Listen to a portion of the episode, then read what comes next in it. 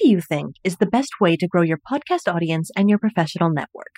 This is a topic that could be debated and very hotly by anyone who works in podcasting, but pretty much everyone, I think, would agree that if being a guest on other people's podcasts isn't the very best method, it's high on the list.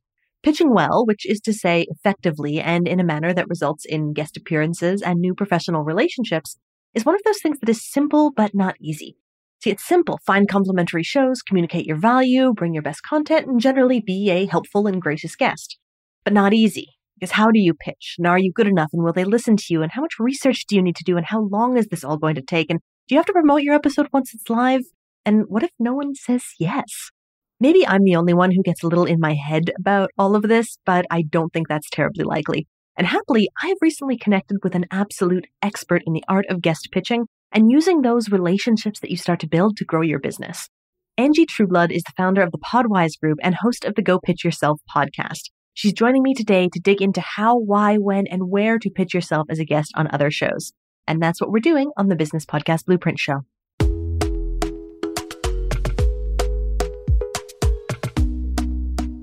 All right, Angie, hello. Thank you so much for being here. I'm so glad to see you today. Oh, Megan, I'm so happy to see you again. Thank you for having me on the show. Perfect. So let's jump right in with things. What are your favorite podcasts that you are listening to at the moment? So I listen to a variety of genres. I've recently gotten into true crime, but I specifically like true crime shows that have an ending. I don't love mm. when it is unresolved. So you're just like my partner. They won't listen to anything that doesn't have a conclusion. They're just like, no, I don't need that living in my head. no, I know. I need a list of the shows they're listening to. So I listen to the prosecutors, and that's mm. really fascinating because it's two attorneys and they're telling the story, which I love. They're expert storytellers, but then they're also hitting it kind of from the legal angle, which is really different. So I love that. Business wise, I'm listening to Stacking Your Team with Shelly Warren, all about mm-hmm. leadership mm-hmm. and leading a team. And then my all time go to is Smartless with Jason Bateman, Will Arnett, and Sean Hayes. It's hilarious. They're so sharp and it's incredible. It's one of my favorite podcasts. Very cool. One of my favorites that I've recently started listening to is Go Pitch Yourself. Oh, so, love your show. Love the people that you talk to and the stuff that you think about. When did you start your podcast? So we launched in September of 2019. So almost three years ago. Not a bad anniversary. Congratulations. Thank you. We made it. awesome. And what kind of made you get into podcast pitching in the first place? Because as, as, you know, everyone will have heard at the top, you are the expert when it comes to the art of pitching yourself as a guest on podcasts. Yeah. And so how, how did you get into that it's really specific, like super niche. How, how did you get there? Well, and we think about going even more niche a little sometimes. We explore that as well. But I had a previous business in the meal planning space where I was helping moms and parents learn how to meal plan for families. And mm-hmm. in that space, I had created an online course and I pitched myself for interviews on podcasts and local media just as a way to grow my audience. And I was able to see the impact that that had on my audience size. And eventually, friends and colleagues started asking, Well, how did you land that interview? How did you get the local news channel to do a spot on you in your kitchen? And my answer was always that I just asked. And I quickly learned that wasn't everyone else's go to, that they did not enjoy pitching I saw it more as an outreach to create a connection. And it was just an ask for a collaboration because I recognized there were win win opportunities. But when I started to see that this sort of gift that I had was not something that other people had and that they needed it, then I kind of beta tested a couple of clients back in 2017 and it just grew from there. And we quickly scaled or we quickly niched into podcast pitching and not pitching for media or written mm-hmm. publications. Mm-hmm. What are some of the differences in between pitching for podcasts and then pitching for those other publications? Because I mean, I guess it kind of all seems like pitching on the surface, but I'm, I'm guessing there's more nuance involved. Yeah. I mean, for media, like television media and online media, I feel like It's very time sensitive. So the topics that you need to pitch typically, I mean, there are definitely evergreen topics that you can pitch, but you're also competing with whatever is happening in the general political space or environmental space. Mm-hmm. Like whatever is happening in the news cycle, you are competing with that to get your story picked up, which over the last couple of years, I have friends who are in the media pitching space and it's been a lot of competition to have a traditional business story like make it to the top of the news stack. And also, I feel like for me to have gotten excellent results for our clients, it was more of a numbers game. Whereas in the mm-hmm. podcasting mm-hmm. space, it's really about building relationships and having this long form conversation. It just felt more human to me, even though that's not taking away at all from journalists or television personalities.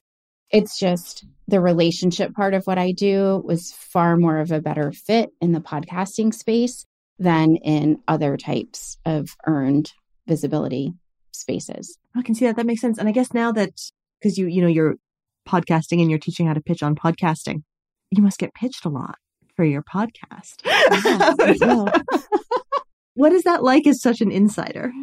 Well, it's interesting because there's just an entire gamut of pitches. And, you know, I think sometimes podcast pitching agencies get a, a bad rap. And I mm-hmm. take that personally because we kind of come under that umbrella, even though we're more of a micro agency. So I see great pitches come from individuals, and we've gotten great pitches from other agencies.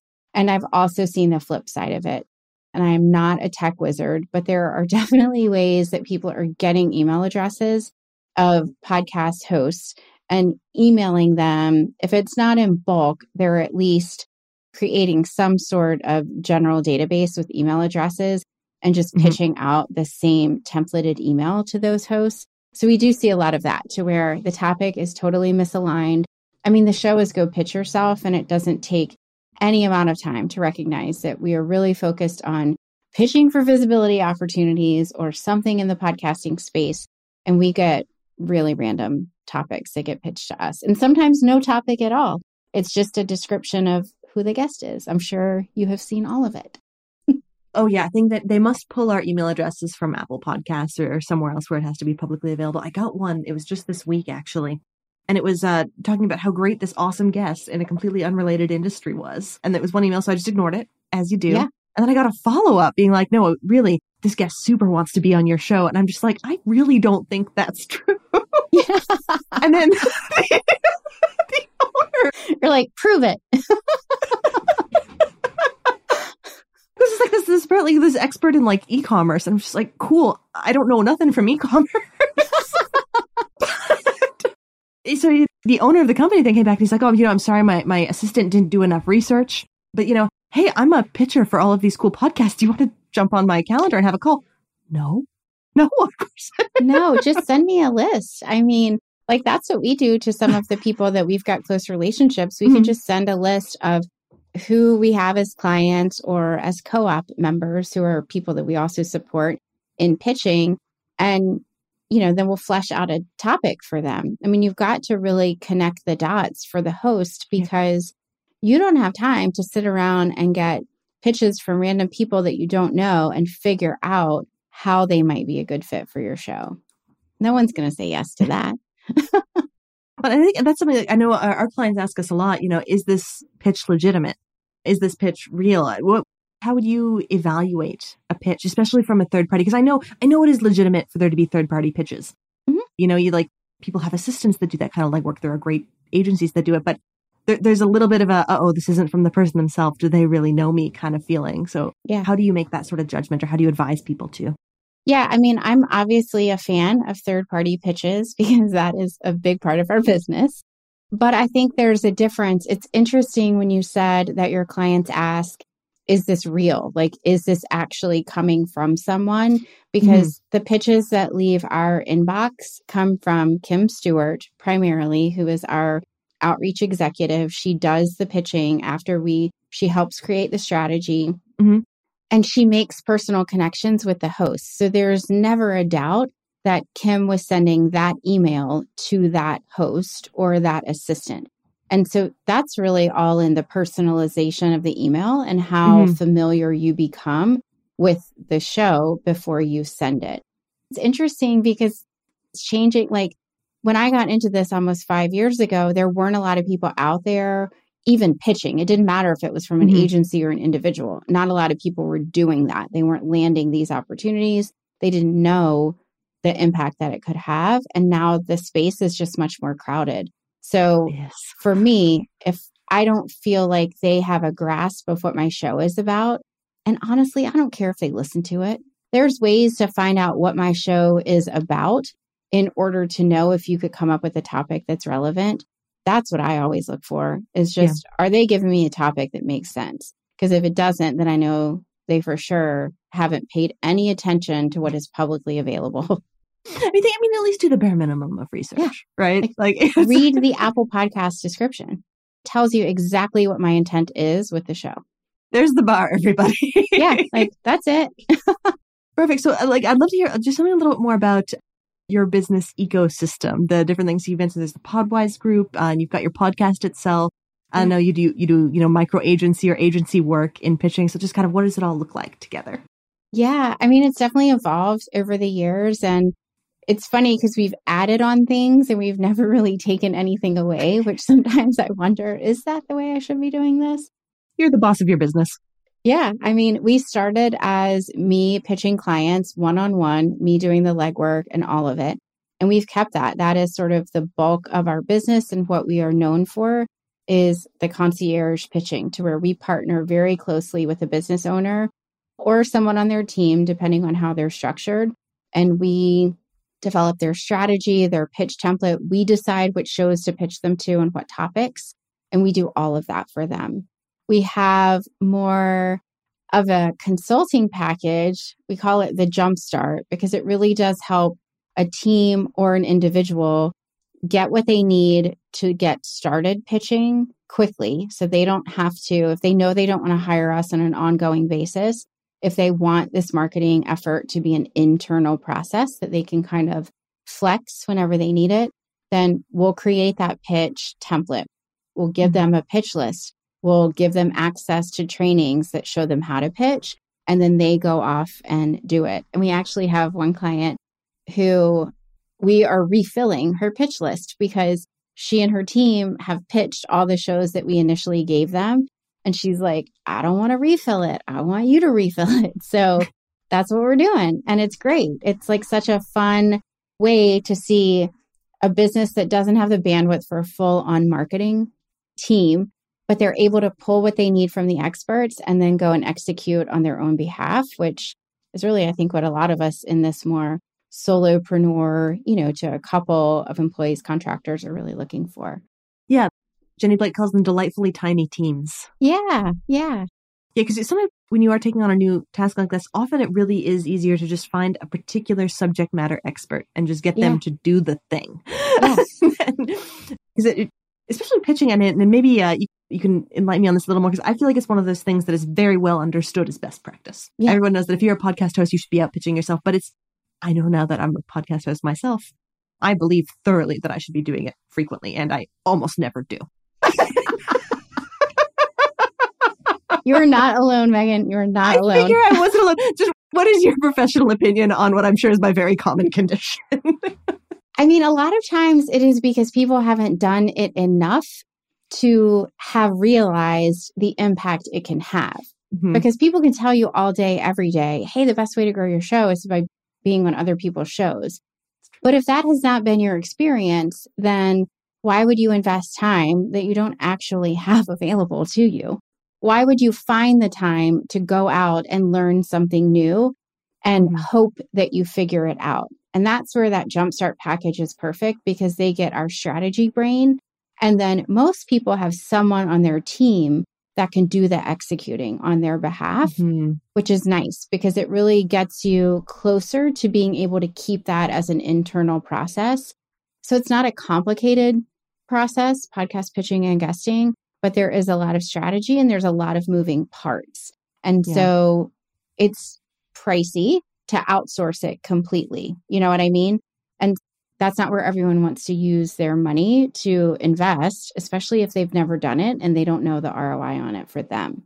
And well, let's, I'm just going to break in this because we all know what cheap looks like. And it's that example we were talking about Yes. earlier that was sent, bulk sent to everyone. You can get cheap. Yeah. but if you want it to work and be effective, you're always going to pay in some way. You're going to pay in time or you're going to pay in money or, or it's going to be one or the other. or your reputation. Because so now people send me bad pitches. They're like, Angie, look at this pitch that I just got. And Do you have a friends wall of of mine. shame? Oh, I have a whole folder in my email inbox. Now, there's a cocktail party right there. I know. I feel like it's a private podcast, That would be so much fun for your members. right? I know. You've got to do that. I know. But I had a friend that sent me one a couple of weeks ago and it was pitched through a third party agency. And her, all that her email to me said was, Can you believe someone paid for this? Mm, But it's sad on so many angles because it diminishes the reputation. It is an extension of that person's brand, the person Yeah. that is being pitched. And so you can't really change in your mind how they were positioned in that pitch, even if it wasn't them. So I think your reputation's important. it's such an impression too, because like once when I get a pitch like that, I'm just like, I mean, I don't consciously remember the name, but if it Mm. comes up somewhere else, I I check my inbox every time I meet a new person. It's just like, have we been in touch before? What is the context for this? Yeah. It comes back, and I mean, maybe that's one of the reasons I find like it is nerve wracking. I guess pitching it feels still a little presumptuous to me. And I don't know if that's just lack of experience or still a lack of confidence, but it's just like, oh, I, why would they want to talk to me? I'm not going to go take up their time or their inbox. How do you help people get around that? Well, I would say for you, I'm going to send you one of our pitches. I don't know if we've actually pitched you, but I'll send you one because that is one of the things we call it being assumptive because a lot of the language and pitches that we see that we don't say yes to are written in a way that almost puts the host on the defensive in Mm-hmm. the sense of you would be an idiot not to say yes to have me on your show because I am so great. making someone feel like that. Oh, that. Oh, Right. So you would never do that, but sometimes it's not having, again, not having seen the language of a pitch that feels like, hey, I have an idea for something that might really be able to serve your audience. I want to throw it out at to you. And if it's a good fit, cool, let's move forward. If it's not, we can still stay connected. And that's really the energy that our pitches go out with. They're mm-hmm. definitely longer and include more information, but it's all around the idea of, hey, we discovered your show. We don't act like we're a giant fan and have been listening for a year and a half. oh, good, good. I feel like that is so insincere when I see that in I posts hate too. it. Yeah. Our pitches typically are like, I discovered your podcast and I really appreciate how you are doing this thing that is very specific to that host and that show. And then I noticed you haven't talked about XYZ in a while, or mm-hmm. I noticed you've never talked about this. I had an idea. We have a client who does this, and we thought there might be a conversation to be had here, and we wanted to get your thoughts on it. And then we lay out the topic. Maybe that as a coaching moment is mm-hmm. where you are having the challenge, is mm-hmm. because the pitch is so less about the person and much more about the topic. So it's almost like removed. Yes, we like to include credibility metrics and things like that so that the host knows, okay, she's done audio recordings before if she has. Your bio definitely shares that you are an expert in audio. And so I think if you reframe it of, I'm suggesting this topic, and if they don't think this topic is a good fit, that's cool. That's nothing on me. Okay. Does that feel easier? It does feel good. It does feel good. And I, I think I'm just going to have to take that on board. Yeah. Because to have to do it. as we'll be getting to a little later in the episode, Yeah. there is going to be a condensed week of pitching awesomeness. Yeah. it is going to have massive impact. Yeah. Or I'm going to force a lot of people who are hesitant to pitch to just do it. it's one of those things that it really does get so much easier as like I remember the first couple of interviews I conducted on the show were totally nerve wracking as well. And now it's a much more comfortable activity and pitching must be exactly the same way. Yeah. I need to stop being such a, a horrible hypocrite because I am telling clients all the time. You have to be out and pitching yourself if you want to see any trash. Yeah. We'll be right back in just a moment.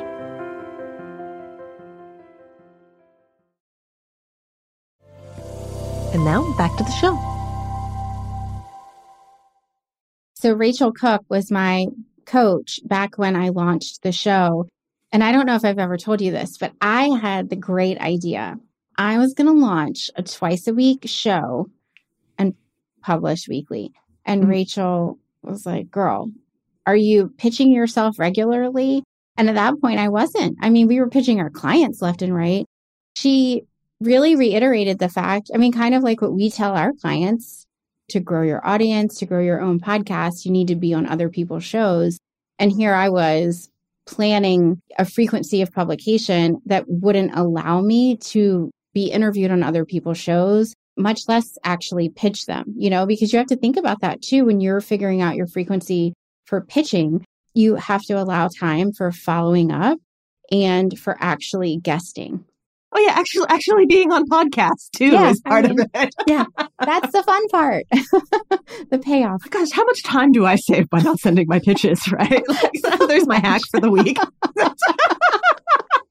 You're so productive, Megan.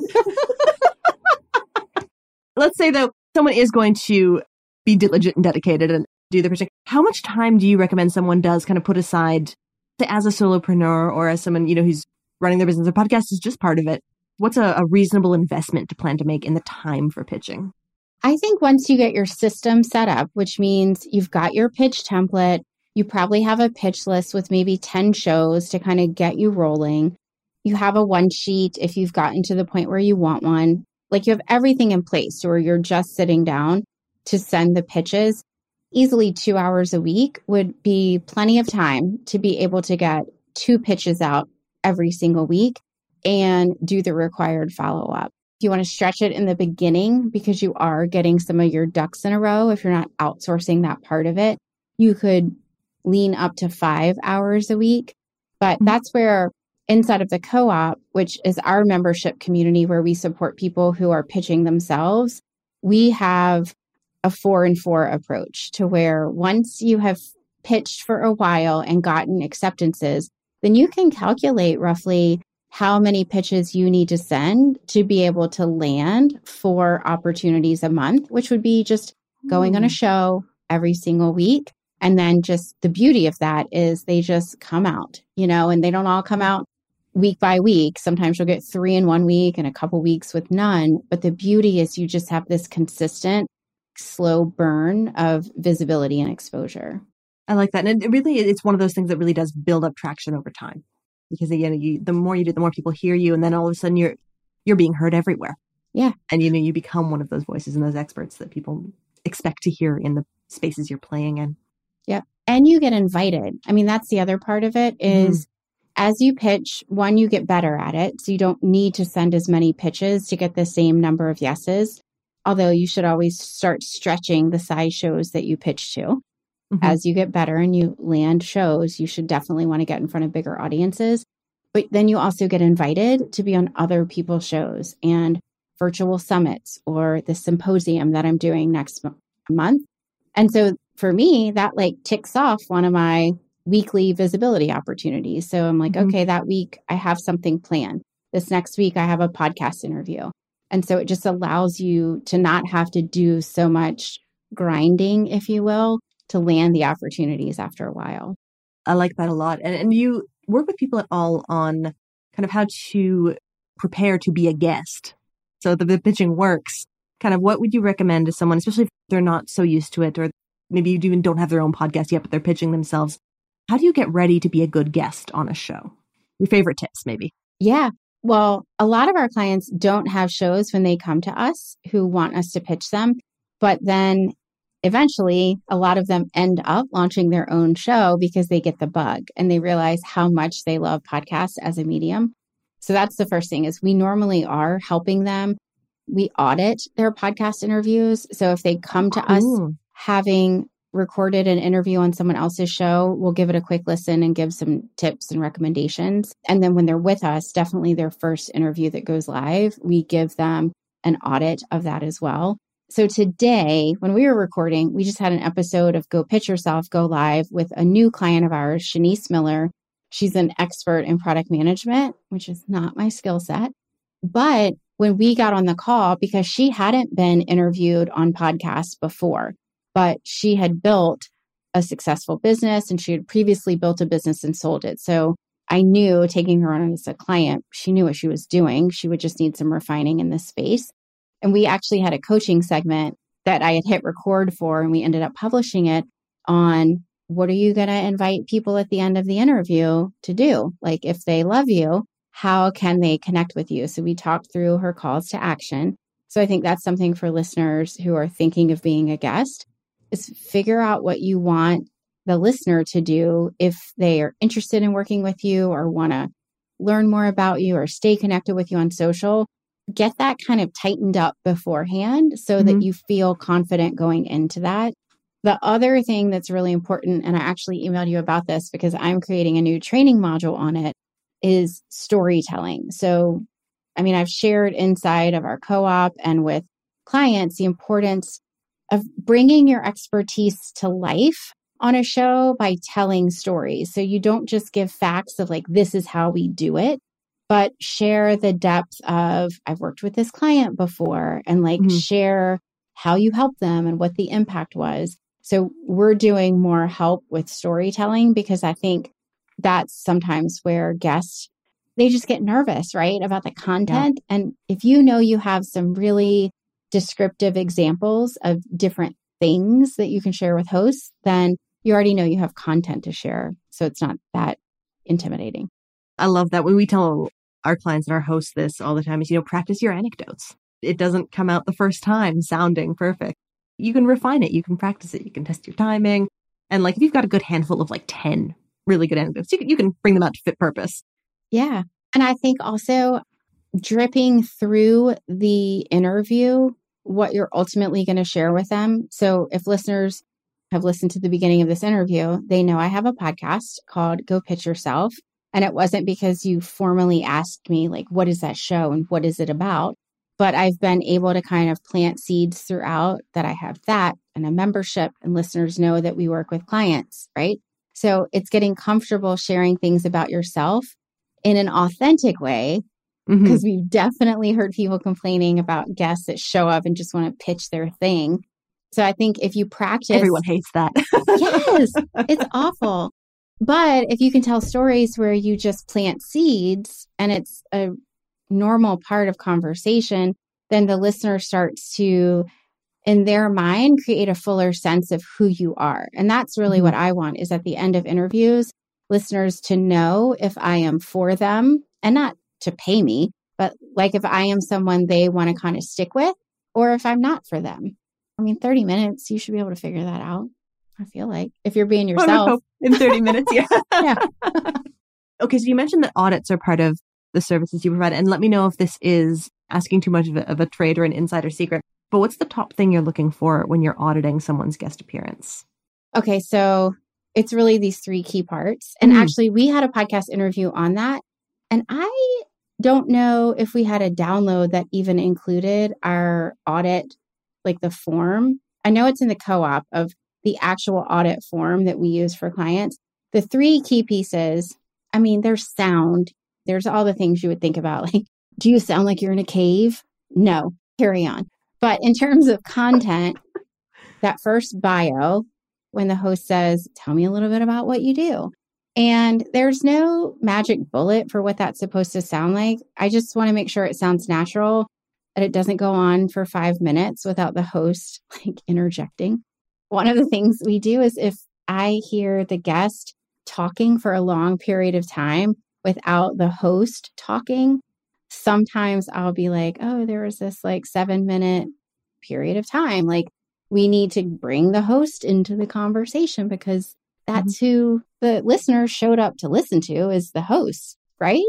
Yeah. I sometimes advise people don't let your guests give their own bios. Don't do it. Don't let them do it. yeah. Because I mean, not everyone has had the training from you to, yeah. to be concise. and I mean, like, stories are interesting. What's the stories of where people are coming from is interesting, but honestly, I don't care what you learned in elementary school and how it impacted you as an entrepreneur. well, I have shared this story before, but the first podcast interview I was on, the host asked for a bio. And I didn't come from a communications or journalism or PR background. I came from biology. Like I was in grad school and I did research.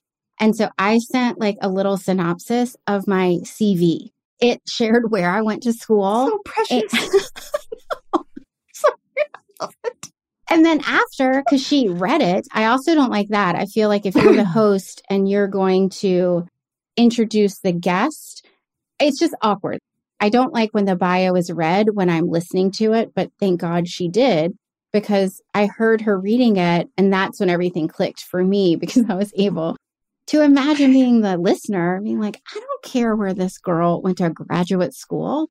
Oh, it's such a mess. oh my gosh, we all have those. And you know, it, it, but what a gift that ended up being for you to get that kind of insight and that that knowledge. Man, it's fun to think about those. Yeah. That moment right after that you've said something and you're just like, oh no, that didn't come out the way I wanted it to. Or just after you're just like, oh no, that actually that was a terrible choice. It's out there now. We're just gonna yeah. have to deal with that. I tried to offer to her for her to, you know, like, oh, here's a better bio if you want to read it later. And I think she just published it how it was. I'll have to find it. I'll send it to you and we can just laugh about it. oh, that sounds fun. Yeah, I remember it was our first couple of episodes on this show, and the uh, my audio was so bad. My audio was like embarrassingly bad for a producer, and but we kept it up because it's just like, okay, here's what it sounds like when it's wrong. Yeah. Now it's a great teaching tool that we have yeah. up there, and it's just, but it's still oh, oh, it's, it's amazing. I will say the two other parts that we audit, yeah, just yeah, so yeah. that we loop your listeners back into it, is the storytelling, which we've already talked about. It's are you planting seeds? Are you telling really great stories? And then the call to action, which we also talked about. It's the beginning, the middle, and the end that we listen to to make sure it just sounds conversational, but it's also hitting what's important to them and their listeners. I love that. I love that concept of planting seeds too. Cause I mean, often you do worry about, you know, cause you want to share what you do and, and who you are. I mean, like, especially when you're podcasting, it's part of work. Yeah. And it's not just for the joy of your heart. it's, yeah. it's, this is, this is a strategy. So yes, it's nice to have sure. a way that still feels good to be able to do that. Is yeah. I really like that. All right. So, I mean, we talked about this a little, but let's, let's maybe dig into it a little more because it's a lot of fun. What are some weird or wonky things that can happen either when you are a guest or when you have a guest who's been pitched. Like, just what are a couple stories maybe about your experiences with the wilder side of podcast guesting? Oh, okay. So, first of all, the tech, like that is the one big variable that can always go wonky no matter how many times you've done it, no matter mm-hmm. how seasoned the host is. We have all had those weird times to where your microphone isn't picking up I had an interview one time and we were supposed to interview through Riverside and it would not pick up my microphone. And to this day, I still have no idea why. We're literally recording on Riverside right now and it's picking up my microphone. I have no idea. So, my recommendation on that for listeners, and this doesn't matter if you have hosted for 10 years, guested for 20, show up early to the interview so that you have time to see okay, my mic isn't picking up. I might need to restart. And in this case, I want to let the host know. That's why it's great to have phone numbers beforehand. So when we pitch clients, we make sure the host has their phone number so that they can get in touch if something weird with the tech happens. I'm sure you've had weird tech oh, situations. Absolutely. We've had to like pivot and record on Zoom. And we've even had like a, a Riverside is largely a very reliable software. I'm, I'm a big fan of them. The quality is good. But every now and then there's a sync issue. It happens. That'd be super weird. yeah. Yeah. But it's, it's, it's tech. It breaks. Mm-hmm. But I think you make a good point to be prepared for it. And for all of you hosts listening, add to your booking form a phone number where your guest can be reached in case of emergency. You would hate to want it and not have it. And for guests, one of the things that we do is once we have booked a show for our clients, is we send an email with all of their links, all of their bio, their headshot, and we do include the phone number. So, from the guest perspective, too, if the host is not giving that to you, feel free to lead the charge. Hosts totally appreciate that. I want more than anything else to have a guest who is prepared and taking this opportunity seriously. So, if they proactively send me information that's going to help negate any weird things happening, perfect. Like I'm your biggest fan. it's almost coming back to the the original ideas of hosting and guessing before podcasts were ever a thing is, you know, the idea is to be solicitous and gracious yeah. with the person that you're engaging with. There's a responsibility almost in both hosting and guesting to make it a pleasant experience for the other person. Let's bring more of that back. The very traditional. I feel like you're teeing me up for all of this. We have an episode literally called How to Be a Gracious Guest and Host. This is why we get along. You know, this is one of the people we had our first get to know you call, and it was like, oh goodness, we've been friends for years. This is fantastic. what did we talk for an hour and a half? It was great. It was ridiculous, and I loved every minute of Me it. too. Me too. Well, there's Yeah. just a couple of more things. I know you Yeah. you do have to a certain leaving point that you've got to make, but I really would like to ask you, what are some of the other than spray and pray? What are mistakes that people can make when they're Yeah. pitching that they should just try to avoid? It's interesting. It's actually not including things that would help the host make a decision because, again, Oh. we're not trying to strong arm the host into saying yes if it's actually not a good fit for their audience. We are offering them up an opportunity to collaborate. And if they think it's a good fit, then they will say yes. But as a podcast host, there are things that you need in order to make that decision. The first we've talked about, which is pitching a specific topic. So you don't Agree just share, much. you don't just share like who you are and 10 topics that you could talk about. You share a tiny bit about who you are, basically why you're qualified to talk on this, and then share a topic that would be relevant for that show and that audience, because then the host can really gauge whether it's a good fit. Two other things to include that I don't think everyone, especially some of the pitches I've seen, this drives me nuts when there's no hyperlinks in the pitch. So if you Mm. pitch Susie Q and the topic sounds interesting, well, I want to go and check out what's she doing on Instagram or what's on her website. You know, I'm going to do my due diligence in making sure the people that I choose to share my audience with, I take my audience very seriously. And the people that I choose to put in front of them, I want to make sure that they're a good fit. And if I have to go Google Susie Hughes' name to find information about her, that just takes time and I'm likely not going to do it. And then lastly, including a link to where I can get some kind of audio sample, whether that is a link to the show she hmm. hosts. One thing that we do for clients and we coach to in the co op is creating an, just a, a headliner audiogram. If you've been a guest somewhere else, you can pull the audio right into Headliner or Canva. You can do any, like, you can do this in a million different programs now. And if you've never guested and you've never hosted, maybe you've done a Facebook Live or maybe you just go in Zoom and record a 60 second snippet of you talking about something, you know, that would be relevant to that pitch. But really letting the host hear you because that is the medium that they will be showcasing you in. So I want to know if you've got good audio and if you can formulate intelligent ideas. Thank you so much for that tip. I had never heard that before, and that makes so much sense and is Okay. so smart. And I thank Yeah. you. That's one of the many gems you have shared today, for which I'm appreciative. Well, and I got that from a previous, we had an assistant two and a half years ago, and I had known her forever. And when Mm. she came on board, she had pitched a couple clients on her own. And I was like, well, send me some pitches. I want to make sure, you know, this is a good fit. And she had that audio snippet in there. And I was like, girl, we're taking that. We're doing that. I love how these things grow and develop over time. Being able to kind of constantly keep learning and refining is, is such a trait. We alluded to this a little bit throughout. You have got an event coming up that is going to be very exciting, that I'm very excited about, and I'm going to be personally participating in. I think it's going to be great. Would you tell us about it, please? Yeah, so we are hosting a five day free challenge. This is the five and five podcast pitching challenge.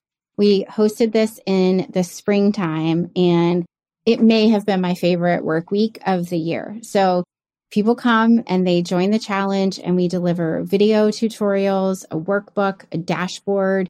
We have live Q and A's every single day where I and my team helps support business owners in sending out five pitches to five different podcast hosts over the course of five days. And it sounds crazy and it sounds like a big lift, but we make it totally doable. We really stay focused. So you're not pitching a bunch of different topics. You're not even pitching a bunch of different niches. We're getting very clear in the beginning of the week, getting the work done and getting those pitches sent out. And last time that we ran it, we had people who had yeses by the end of the week and people who had never pitched that sent out five pitches. It is so fun, and the community part of it just makes my day. I think that sounds absolutely excellent. It is going to be a highly supported crash yes. course in yeah. pitching. So you will, of course, find all of the information and details about it in the show notes. And I think it would be great if everyone came and joined us there. It's so, going to be really fun. I think, especially if you have been a little nervous and maybe you are like me and you get in your own head about the pitching yeah. a little bit. This is the way, I think, to just rip the band aid off and do it a whole bunch and start gaining that comfort with doing so. Yeah. And if you're listening, Megan is an affiliate for this, which I so appreciate. And you have your link at mm-hmm. onestonecreative.net slash pitching challenge. So if you're slash listening, pop over, sign up. It starts September 12th. So you'll want to get in at least the week before if you can, because we'll go ahead and open the community a couple of days before. And I think it would also be amusing to relate that I was very happy to promote just because I like Angie and I like Angie's work. And I said, I don't need an affiliate link. She's just like, don't be ridiculous. she will not take my money. How this works. so take that, listeners, for. so I'm telling the story. Megan was a guest expert. We call them visiting professors inside of the co op. It's our membership. And we pay them because I feel like we should get paid and I will do my part in paying. And Megan's like, no, I don't need the money. Just pay it forward. And so we did end up donating it to a charity. But I have tried to give you money, girl. Tried. Well, all right. This time, this time you win. You win, and it is an affiliate link. But know that I would happily promote it either way. So. Yeah. Well, and the challenge is free. So unless you the join the co-op, yeah, Megan makes no money unless you join. Angie, thank you so much for doing this. Other than joining the challenge, where would you like people to connect with you? Yeah, they can definitely listen to the podcast, go pitch yourself. You can see what we're all about. And then everything you would need to connect with us, see if we would want to work together is over at thepodwizegroup.com. And that's Podwize with a Z. So just remember that little tidbit. Perfect. Excellently noted. Angie, thank you so much. Really thank appreciate you. you and can't wait for the challenge. Yes, this was great. Thank you, Megan. So, here's our question for this week How do I prepare to conduct an interview with someone that I don't know very well? Preparing for interviews can be one of the larger investments of time that you make in your podcast, but in my opinion, it's an extremely worthwhile one. Interviews, whether they are conversational or informational, sound better when they are planned and prepared for with specific goals in mind. What your goals are is, of course, going to depend on the type of podcast that you are creating. But if you're going to go to all of this trouble to find, invite, and record with experts, then taking advantage of their expertise and setting them and yourself up to sound really great by thinking about what you want to communicate for your audience is going to be really worth the time. So here are some things to consider as you're planning what to ask a guest uh, that either you're planning to invite on your show or that you have invited and has said yes, that you don't necessarily know very well before you're going to be getting on the call and having a conversation with them. So what does this person know that you don't? How did they learn or develop that skill or knowledge? What do they recommend that other people do to be successful at their area of expertise? And what are mistakes that people should avoid? What has this person done that you admire? What might your audience want to know about this person's area of expertise? What situations or events brought them to their current place of expertise? That's the kind of thinking you want to be doing as you're preparing an interview. Really think about where are the areas that your guest can provide information or join you in conversation and really add value to the sum total of knowledge that you're accumulating on your podcast and within your business. So don't be afraid to push for information and follow up a little more if you think there's more to the story or if you'd like more explicit detail about something.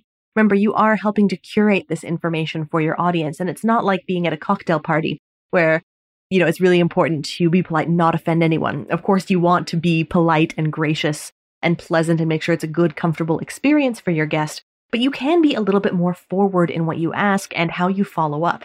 And as with everything that you do, practice is going to make perfect. So if you don't already, start trying to think a little bit in advance about the key topics that you want to cover or the key pieces of information you want your guests to be able to convey. This is going to make better content. It's going to make for easier, more well flowing conversations, especially as you get a little bit of practice in. And it's going to make sure that your audience is getting the most important, most valuable information that they need, making your guests look really good, giving them the chance to shine with their area of expertise. So, for a podcast growth action step today, have you pitched yourself to another podcast recently? If not, the time is now. Think about shows hosted by people that you admire and serving the same or related audience. Listen to them, connect with the hosts on social media, and prepare your pitches.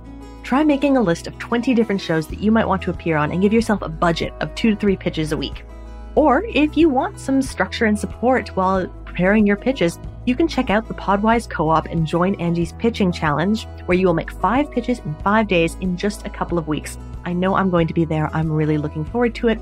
And you'll find the link in the show notes, or it's at onestonecreative.net slash pitching challenge is where you can get that information and sign up.